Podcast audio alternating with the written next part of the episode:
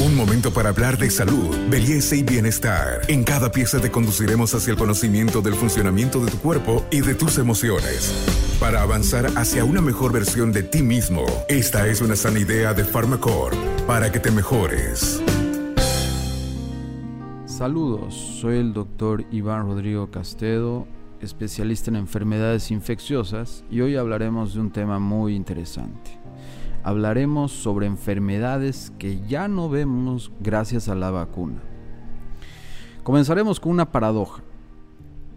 Fíjense y escuchen bien lo siguiente. El éxito de una vacuna constituye su debilidad.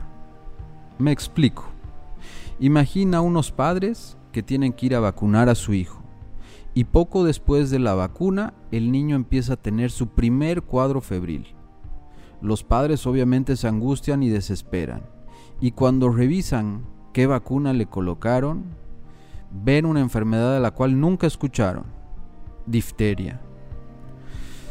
¿Acuden a quién? Acuden al doctor Google y verifican poco después con el doctor Yahoo. Es una enfermedad de la cual ya no se ven casos en su ciudad o incluso en su país y les surge una duda que podría ser válida. ¿Por qué vacunaron a mi hijo contra una enfermedad de la que ya no se registran casos? La respuesta es obvia y paradójica.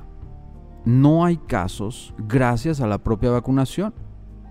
Si bien el cuadro febril será generalmente leve y pasajero, en padres que no buscan una respuesta científica, puede quedarles una aprensión hacia las vacunas y cierta desconfianza, totalmente injustificada y desmedida. Ahora hablaremos de las enfermedades que causaban estragos en el planeta antes de la época de las vacunas. Comencemos con la viruela. Esta era una de las enfermedades más mortales y también la única que ha sido erradicada justamente gracias a la vacunación. Esta está causada por un poxvirus que contiene ADN como material genético se han encontrado restos arqueológicos que atestiguan la incidencia de la enfermedad sobre poblaciones humanas muy antiguas. La viruela se transmitía por contacto cercano con las llagas o con las gotitas emitidas por la respiración de una persona infectada. La tasa de mortalidad era muy elevada, llegando al 30%, y la enfermedad se caracterizaba por la aparición de pústulas y posteriores cicatrices deformantes diseminadas por todo el cuerpo y en algunos casos incluso causaba ceguera. La muerte se producía por la respuesta inflamatoria masiva que ocasionaba shock e insuficiencia multiorgánica. Es cuando aparece la figura de Edward Jenner, un médico inglés que descubrió cómo el virus vacina de las vacas, que era el virus que causaba la viruela justamente en el ganado vacuno, era capaz de provocar inmunidad contra la viruela cuando se inoculaba en personas sanas. La vacuna consistía justamente en la inoculación de este virus vacina que era semejante a la viruela, pero que producía una enfermedad más leve. Es decir, no era una vacuna de virus atenuado o inactivado como los que tenemos hoy en día, sino era un virus vivo, pero era un virus más débil que no causaba tanta enfermedad en el humano. Desde 1977, la enfermedad se considera erradicada gracias a la vacunación. El último caso de contagio natural se diagnosticó en octubre del 77 y en 1980 la Organización Mundial de la Salud certificó la erradicación de la enfermedad en todo el planeta. Pasemos a la segunda enfermedad, el sarampión, otra enfermedad viral. Esta es una enfermedad causada justamente por un virus ARN de la familia Parax, Paramyxovirus y que al igual que el SARS-CoV-2 se reproduce y se contagia, aunque con mucha más eficacia en las vías respiratorias altas.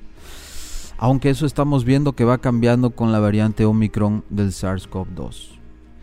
Alrededor del 90% de las personas susceptibles que se exponen a alguien con el virus se infectan, constituyendo una de las enfermedades más contagiosas que hay hasta el momento. El ser humano es el único huésped del virus. La enfermedad es caracterizada por fiebre, tos, dolor en la garganta y un característico exantema, es decir, manchas en la piel. Presenta complicaciones como bronquitis, laringitis, neumonía, encefalitis y puede afectar el embarazo. El porcentaje de casos mortales es 1 por mil, pero en países en desarrollo puede llegar incluso hasta el 10%. En los países desarrollados, la mayor parte de niños está inmunizados contra el sarampión, puesto que se les vacuna a la edad de los 12 meses. La vacuna contra el sarampión se desarrolló en los años 60 y está basada en el virus atenuado. Se requiere dos dosis y se suele administrar junto a la de la rubeola y las paperas en lo que conocemos como vacuna triple viral. Aunque la vacuna del sarampión ha contribuido en gran manera a diseminar la mortalidad infantil, se calcula que ha prevenido 1.4 millones de muertes a nivel mundial. Esto sobre todo en niños. La enfermedad está lejos de ser erradicada y en el momento en que la población deje de vacunarse, inmediatamente aparecen brotes. Al ser muy contagioso, el número de personas que sufrirían complicaciones saturaría rápidamente los recursos hospitalarios disponibles.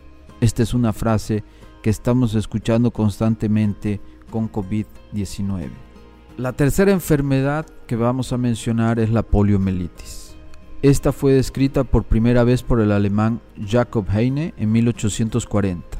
Esta está causada por un enterovirus, conocido como poliovirus Contiene ARN e infecta y causa enfermedad solo en los seres humanos, afectando principalmente al sistema nervioso. La mayoría de las infecciones de polio son asintomáticas, pero en el 1% de los casos el virus infecta y destruye las neuronas motoras, llegando a causar debilidad muscular y, e incluso parálisis aguda flácida, afectando fundamentalmente a la población infantil. Este podcast es una sana idea de Pharmacorp. La poliomielitis es altamente contagiosa y se propaga fácilmente de persona a persona a través de secreciones respiratorias o por la ruta fecal oral. En las zonas endémicas, el poliovirus salvaje es capaz de infectar prácticamente a toda la población humana.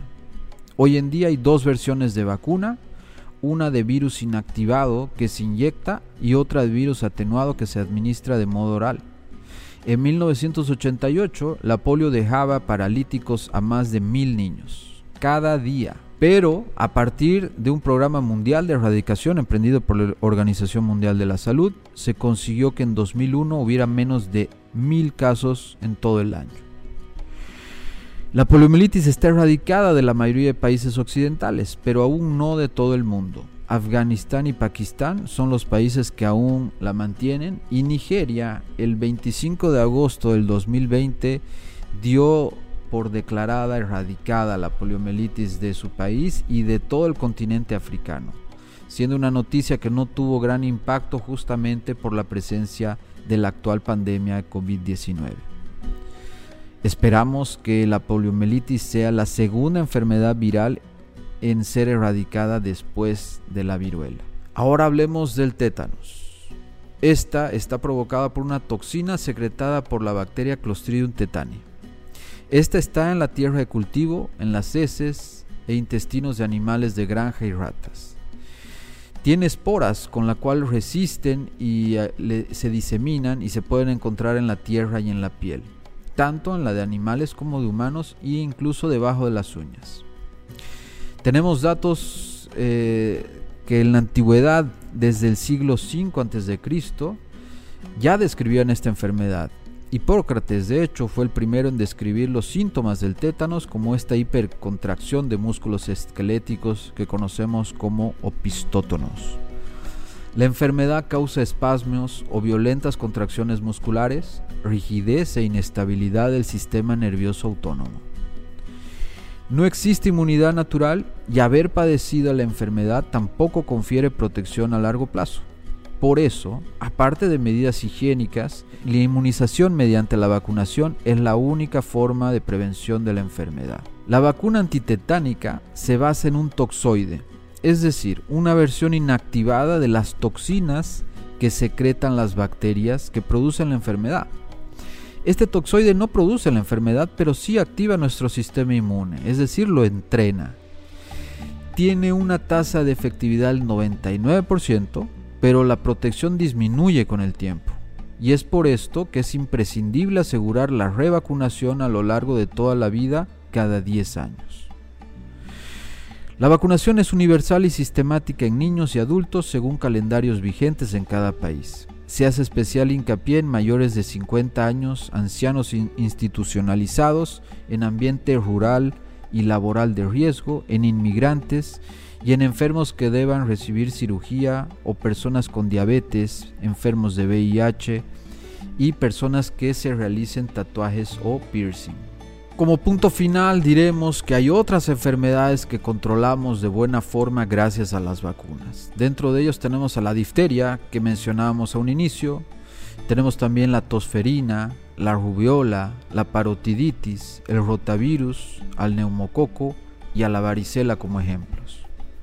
Incluso tenemos vacunas que de forma indirecta nos sirven como vacunas anticáncer, como las vacunas contra la hepatitis B, que nos ayuda a evitar el cáncer hepatocelular, o la vacuna contra el papiloma virus humano, que evita el cáncer de cuello uterino. Por lo tanto, las vacunas han jugado un importantísimo papel en mejorar la calidad de vida en todo el planeta. Previenen enfermedades y evitan sufrimientos y muerte. No debemos olvidar que gracias a ellas podremos erradicar muchas enfermedades y hacer como si se las llevara el viento. Soy el doctor Iván Rodrigo Castedo, espero que les haya gustado este capítulo. Hasta luego.